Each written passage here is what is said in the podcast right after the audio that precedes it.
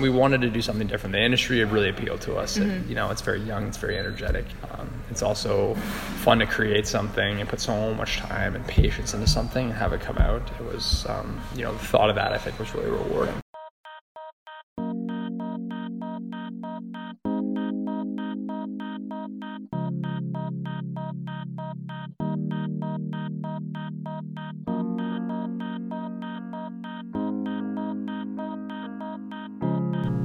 Was Cam Forminca, one of the co founders of Willibald, a gin distillery out in Ayr. And I'm Beth Bowles, your host for this episode of TCE Radio.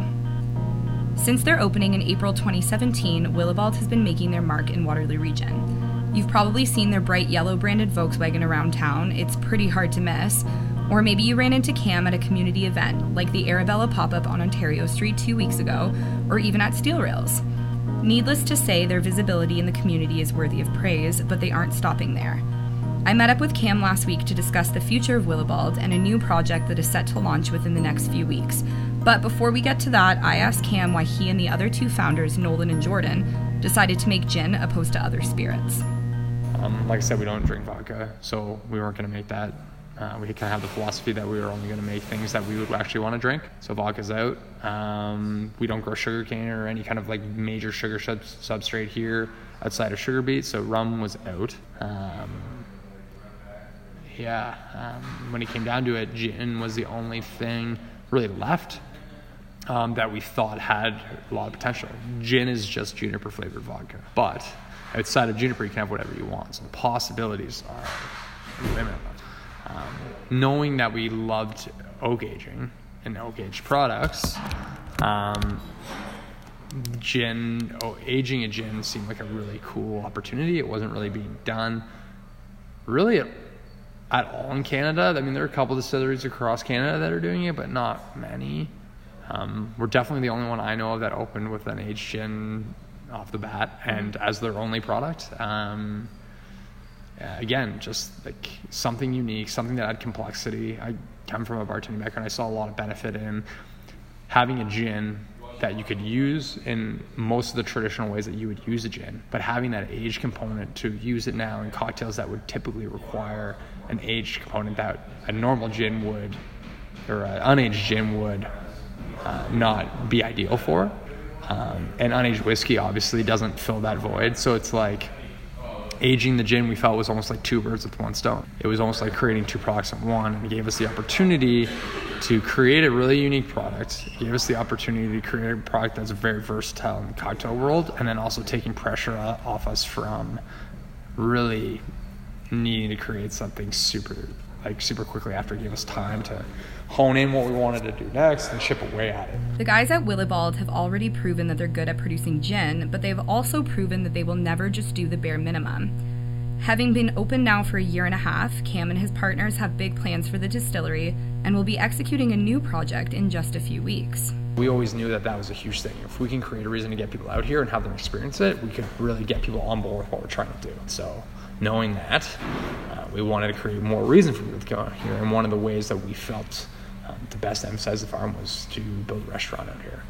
Um, you know, um, farm to table type stuff where you're doing as much as you can on the farm and really drawing on the agricultural nature of this business. It gives us the opportunity as well to showcase our products and our spirits the way we envision them. Mm-hmm. Not to say that that's the right way or the wrong way, it's just how we envisioned it and envisioned them being represented. So there were a lot of upsides, you know. It's essentially, I mean, distilling has always been an agricultural process. People classify now as industrial, but realistically, all my input for are agricultural. You can catch my full story about Willibald and the new restaurant in the September issue of the Community Edition, which will be coming out on September 5th. But until then, the August issue is still available up and down King Street. Now, we're going to switch things up. Here today with one of our volunteer writers, Cameron Klapwyk. Uh, Cameron is the author of The Side Hustle, which is a new column that we introduced in January. So we're going to talk a little bit about side hustles and what Cameron's been doing with the column. How's it going, Cameron? It's going great. Thanks for having me. Yeah, no problem. Thanks for coming down despite the heat. It's, as we've said before, it's uncomfortably warm in our studio. Yet again, the same as last month, but I mean, fall's coming, so hopefully we get out of we get out of this. Um, so Cameron, you've been writing for the Community Edition since January, hmm um, which is when I met you. I think I met you before then, probably in like December. Probably December, yes. Yeah. Um, so why did you reached out to me to write, Mhm. which was super cool because usually it's me begging people to write for the paper. um, why did you reach out? To be honest, um, I had been looking for some sort of um, accountability mechanism to get me back into writing.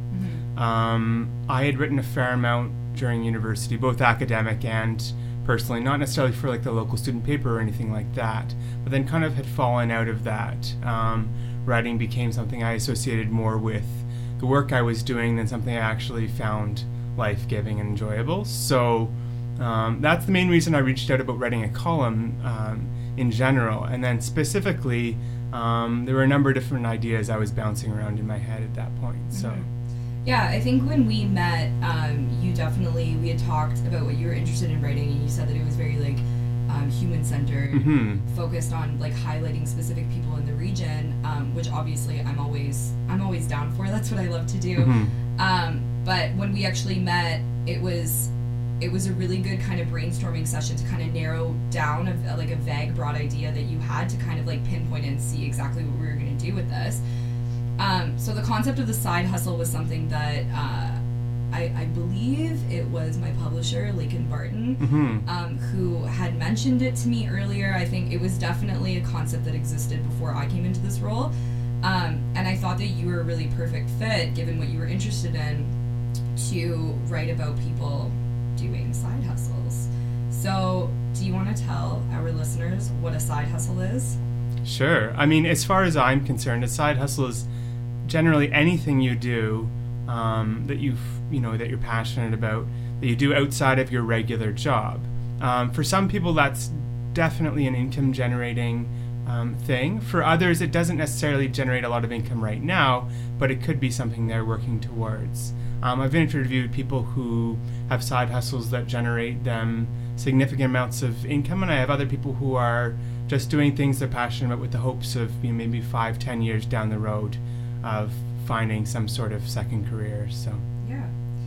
Yeah, so you've interviewed, um, you've written five installations of the side Mhm. since January, and they've all been super popular. They've done really well. I've really enjoyed reading them. Um, but I think like the diversity in your subjects that you choose to include um, is definitely worth noting. mhm. I mean, you've interviewed Bashar Jabour, who's a writer, and then you've also interviewed someone like Jade Billow, Yes. who's actually like fully making money off of her side hustle right now. Mhm. Um, so yeah, I think I think it's been really great, um, and that you haven't really been repeating anything, which is really awesome. How do you find your subjects that you're going to write about? You know, it's interesting. It's not even that difficult to find people anymore. I think, given that we live in the age of social media, um, it's quite easy for people who are looking to launch their own endeavors to self promote. And then it's quite easy for people like me with the right keyword searches to identify and locate. But a lot of them have just been through um, connections in the community. And I think that'll be con- continue to be the way I find people is just through referrals. Um, I met, I think I met Lacey Heels just at a networking event through somebody else I met um, through Facebook. Mhm. Um, Brienne, I just randomly stumbled upon her her um, flower petal account on Facebook one day. Yeah. Bashar, I knew through a friend friend from a party a few years ago.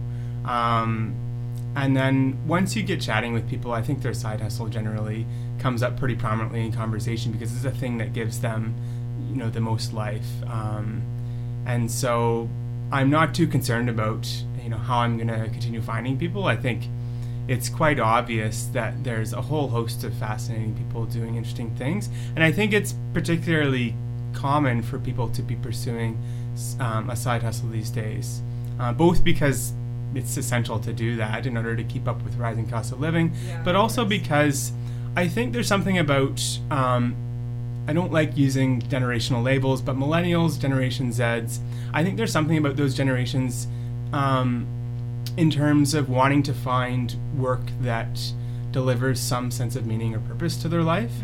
Um, but the reality is that not every nine to five job inherently has that much level of meaning to it. And so for a lot of people, the side hustle itself is the place that they go and find that meaning. Or for some people, they're sitting in an office all day, but they want to get outside um, and do something active, or they want to be in a yoga studio, or they want to be in, you know, the, the art studio um, painting, or they want to be baking, or doing something that, you know, maybe as a ER nurse, as um, Brianne is, they don't they don't get to do. So Mm-hmm. for some people, it's just having their entire skill set represented in uh, the course of their day. Yeah, I think um, so. The story that you wrote for um, the August issue, which is out right now, I almost forgot what month it was. I was like, what Yeah. issues are we? Um, Summer's almost gone. yeah, I know. Uh, so the column that you just put out about Brienne and Mhm. Flower Petal, um, that one was I found that one really interesting because she's a nurse, which is Mhm. labeled as being like one of the busiest jobs that anyone could have. But then she's also baking these like phenomenal cakes that are so beautiful.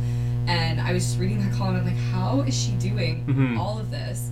So I think that like using that one specifically as an example, it kind of like opens your eyes up to like a world of possibilities outside of the job that you might have.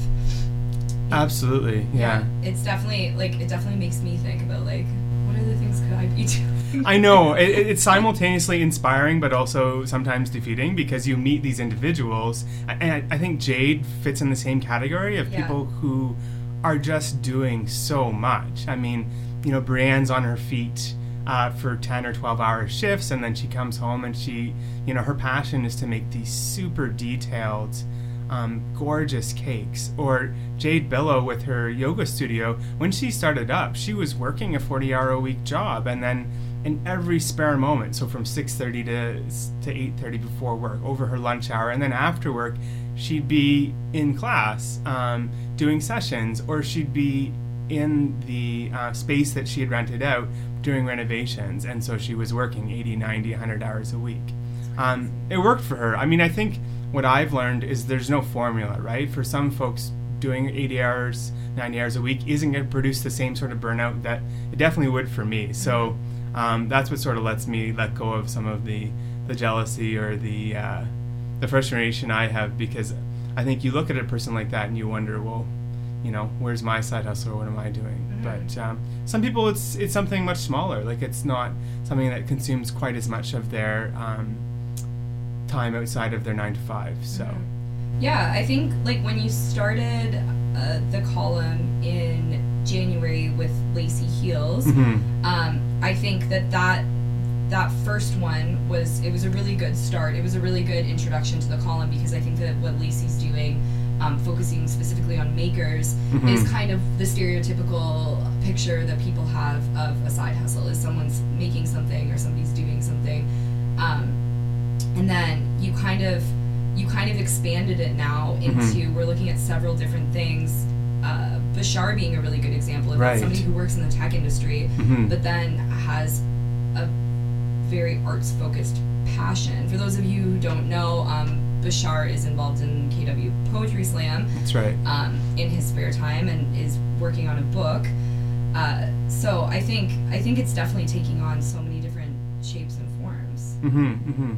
Yeah, that's absolutely true. I um, sometimes I wonder um, whether or not uh, I'll keep finding new individuals to interview. Um, but then somebody else pops onto my my radar. Um, so somebody that's been on my radar recently is Laura Hart, and she does something called style coaching. So she meets up with people and she advises them um, on their wardrobe. She helps pare down, and she helps, uh, you know, people with hoarding tendencies ensure that they're really only keeping things that they need. And that's something completely unique that I'd never heard of Yeah. Um, and that's what I'm really hoping with the column is that uh, it can focus on a real diversity of people. So Lacey was a fantastic start. Um, I think makers generally, especially artists, are people that we think of as just having to work really hard to um, earn a living and make it work. Um, because I mean, I personally think that art is not valued enough, and oftentimes the people, the things that people do as side hustles are things that um, they really have to work hard to convince people that there's a lot of value in what they're doing. Absolutely. And I think that's something that I really appreciate about um, doing in this column is showing people how much work it does take to do what these folks are doing. Um, just how much time Bashar puts into his poetry, just how much time Brienne puts into crafting her cakes. Because I think there's uh, there might be a misconception sometimes about how quickly you go from um, you know start to finish with a project like that. Yeah. That no, to learn about the person behind it too, and I think that's also part of uh, our emergent conscious consumer culture is that people want to know the stories behind the brands. They want to know the individuals behind the products, um, and I think that's I think it's really important for people to know um, those stories, and they they're wanting to pay a bit more for a product um, if they understand that it's made by somebody that really put some serious TLC into what they're doing and who's really concerned about um, supporting the local economy. Yeah, I think for sure. I think it's really important too as a community that we recognize those people. I'm definitely a huge advocate for supporting local, Mhm. shopping local.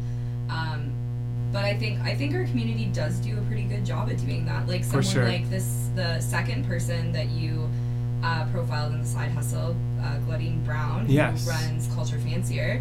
Um, she was shortlisted last year for uh, best local writer in Mm. um, the Community Edition's uh, best of Right. region. So I mean, we're seeing things like that, and now she's I I keep on seeing her on Twitter now Mhm. being like, let's get shortlisted again, which is so great that like we- we've opened that channel of communication Mhm. where uh, she's taking part in an initiative that we're doing, and it can all, hopefully help everybody out in the end. Um, but yeah, that it's one of the things that I've always loved about KW is that everyone is willing to buy the T-shirt, everyone's willing to buy the ticket, and help each other out, go to the gallery openings, and all of that stuff. And I think that those are things that we need to put on a pedestal Mhm. more, which is one of the reasons why I love this column, why I wanted, uh, why I wanted to run it, For and sure. why I thought that you were the perfect perfect person to run it. Um, I've met some of the people. I haven't met everybody, but some of the people that you have interviewed, um, and they all have such good things to say about you. Like, oh, I Hmm. met I met Cameron at a at a party a couple months ago, and Okay. he reached out, and like I think you as a person too, you're just very well connected, and you have a fairly diverse social circle, which is working in your benefit for for writing the column. I think. Yeah, and I I genuinely do care about people's stories. Like I'm fascinated by people, and I'm fascinated by where they end up. Um, one of the reasons I was really interested in writing the column is because I had um, considered my own career shift or wanted to start my own little side hustle and was thinking about doing career coaching itself. Yeah. Um, I'm fascinated by how people end up doing what they do um, and the trajectories that they follow. Some people end up doing things that they never planned on doing. Yeah. Other people are super intentional and new since the age of six, and so I I just love sitting down with people. Um, and now it's nice to be on the other end and having somebody Yeah. ask me the questions. Yeah, you do have exceptional conversation skills. Like from the first time I met you, I was like, wow, what a he's such a great conversationalist. Like I feel like you always have something to say, always something to contribute, which is a, another reason why I was really happy to have you on board to write the column because I knew it was going to be good, good work. Yeah, and it's definitely different. Like I actually do a lot of interviews in my own job as well, but in that context, I'm interviewing um, newly arrived uh, Canadians, so sponsored refugees that are that have been in Canada for three, four, five months. And oftentimes in those interviews, there are um, language barriers, there's interpreters, um, and there's other dynamics like that at play that make it a bit more challenging to get a, um, a solid interview and um, those choice sound bites that you need to construct a compelling article. So um, it was a nice transition to be able to sit down and do interviews with folks and pretty much just have columns almost laid out for me um, because all the folks that I've interviewed, every single one of them have just had really interesting stories and have just been pretty articulate people, and that Yeah. really helps when you're um, constructing something that is not necessarily supposed to be put together by me. It's supposed to be representation of whoever the person on the other side of the table is. Mm-hmm. So you kind of alluded previously to like your own personal side hustle Yeah. with uh, career coaching or transition coaching. Mhm. Um, so the first time I met you, you had told me about this that it was something that you wanted to dip your feet into, and I had never heard of transition coaching. I Yeah. didn't know it was a thing. Um, so do you want to tell everyone who's listening what that's all about?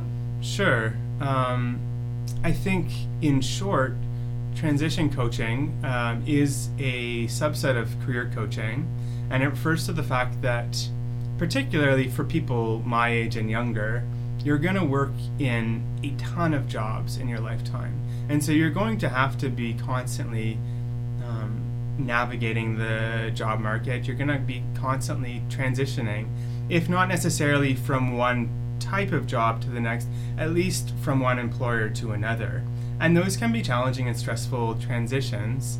Um, and oftentimes they lead to um, existential crises or they just lead to a recognition that cover letters and resumes are just really shitty things to have to put together. Yeah, Um, and so the the hope in starting up um, transition coaching, and I've only done a little bit of it so far, but it's been really interesting to meet with a, a few folks and walk alongside of them in their journeys.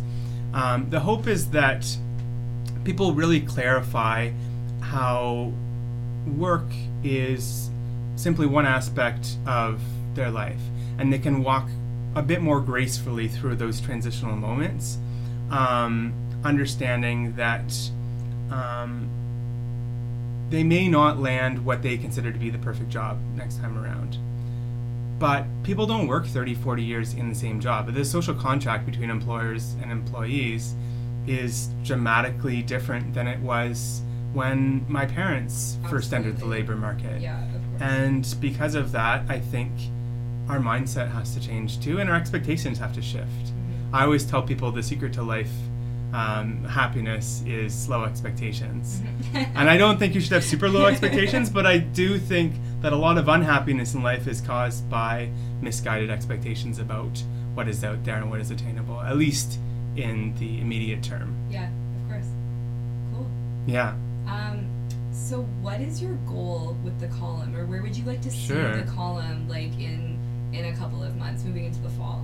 Yeah, one thing I haven't done yet in kind of building um, a potential future roster of interviewees is to actually be intentional about um, trying to cover a range of interview subjects or a range of types of side hustles. So, one of my hopes is to sit down and be a bit more intentional about sketching out some possible side hustle areas or even just doing a bit of um, scoping research with people who are well connected, like Lacey Heels, uh, to say what are the different types of things that people are doing, um, and what are the different like can we create some categories of of side hustle just to ensure that there is um, an excellent diversity of interviewees being um, covered. Um, in terms of the format, I'm just really in, uh, enjoying um, how things are going. I think I've learned a lot about interviewing. Um, I've gotten a lot better at um, moving through a person's story in a shorter amount of time. I think the first person I interviewed, we, we talked for like two hours, and you come back to the trans, you know, you, and I think I almost transcribed the whole thing too. Yeah. And I'm like, I am never doing this again. I- it took I forever. Remember that so clearly the first time you wrote Oh. because I will be the first one to say that I have a tendency to do that too. Like if I can get an interview with a subject to be under an hour, like I'm doing well. Um, I think it's because I like I like to be very casual in my interviewing style. Like I don't like to be confined to a list of questions, Mhm. and that's something that I take pride in is how I interview subjects. Um, but I definitely felt for you when you told me you had like two hours worth of content, and then you have to go through it, listen to it, transcribe it, pick the parts that you like. Which that that's the part that takes the longest when writing a story. It does. After you have your quotes and after you have the information, lacing them together, uh, that's the easy. And I'm such a procrastinator too because I'll do the interview and then I'll sit on the content for two weeks. Yeah. And then I'll forget the Yeah. conversation, and so I got to listen to the entire. Like it's like I got to do the entire interview all over again. Yeah, it's Um, I- instead of sitting down right after and jotting down Yeah. the three to four major themes, and then you and I are very Uh. similar with that. Like I have a 40 minute interview. It was 40 minutes. It's not really that long, but a 40 minute interview that I was going to transcribe yesterday. And then yesterday just got away from me, and I was like, "Oh, I'll just do it." So you still transcribe? uh, did I still transcribe? Yeah. Yeah, of course. Okay, I've Yeah. stopped transcribing completely. I don't tran. Well, I don't transcribe. It. It depends what you Okay. what you qualify as being transcribing. I don't transcribe in full. Okay, yeah. Um, I listen and parts that I like. Yeah. I transcribe that part. I know some writers that transcribe what they say. Wow. I know, like they're almost like they're typing. out Even though that entire- voice is not entering into the Yeah. column whatsoever. Yeah. I like. Interesting. I mean, I didn't go to school for journalism. Sure. So secrets out, but uh, I don't. Oh, every time I hear like another writer saying oh, that they transcribe in full, I have like a panic attack that I've been doing my entire career wrong. But you know what? It's it works for me. If I had the money, I would buy some sort of fancy AI program that would do it for me. They but- exist. yeah, but like, to write a volunteer column, it probably is not going to happen. But This is true. um, so if people have ideas for uh, for the side hustle, um, Yes. or if they want to talk to you about transition coaching, Mhm. how can people get a hold of you? they can email me, um, although my name is not the easiest to spell. It's not. Um, I've, I've got it down pat now. okay, Cameron's an easy one. Okay. But Klapwyk is a bit more challenging. So um, my initials are CK. So remember, Klapwyk starts with K, Mhm. L A P, um, W Y K. Okay. People always put CK at the end. So K L A P W Y K at gmail.com. Cool. Um, that's the easiest way. If not, just reach out to Beth and she'll put you this in is touch. true. Yeah, I'm pretty easy to get a hold of. My, Not that I want you to be my middle person because people can't spell my last name. But well, your name is also attached to the, This the is true. column. It's in this print. is true. Um, so yeah, get a hold of Cameron if you have questions. Um, he's a great person to just chat with. Thanks, Beth. Uh, anytime. Do you like how I was talking about you in third person there, like as if you weren't still? I'm sitting right here. Cameron's Cameron's great. Th- Ego you- being gently stroked. Uh, thank you so much for coming in Of and course. talking to me. Um, and thank you for writing the column. It's been, I look forward to it every time you write it. Uh, right now, the column that is available in print is about Brienne from Flower Petal. It was a great story. So if you're around uptown or downtown, be sure to pick up the print edition of the community edition or check it out on communityedition.ca. Um, you're going to be taking a break for September, but with the column. That's right. I'll be in the woods, Yeah, so don't Cam- try to get a hold of me in the next week or yeah, so. Cameron is going deep into the woods. Hopefully, he comes out in one piece. Um, but moving into the fall, uh, I hope to see more from you, and we'll we'll keep an eye on people doing cool things in the community that deserve to be highlighted. Send them my way. Thank you very much. Awesome, thanks.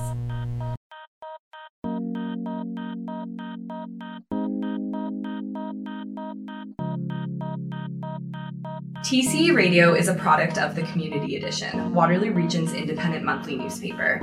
TCE Radio is produced by Care Lucas and is hosted by me, Beth Bowles. Our publisher is Lakin Barton.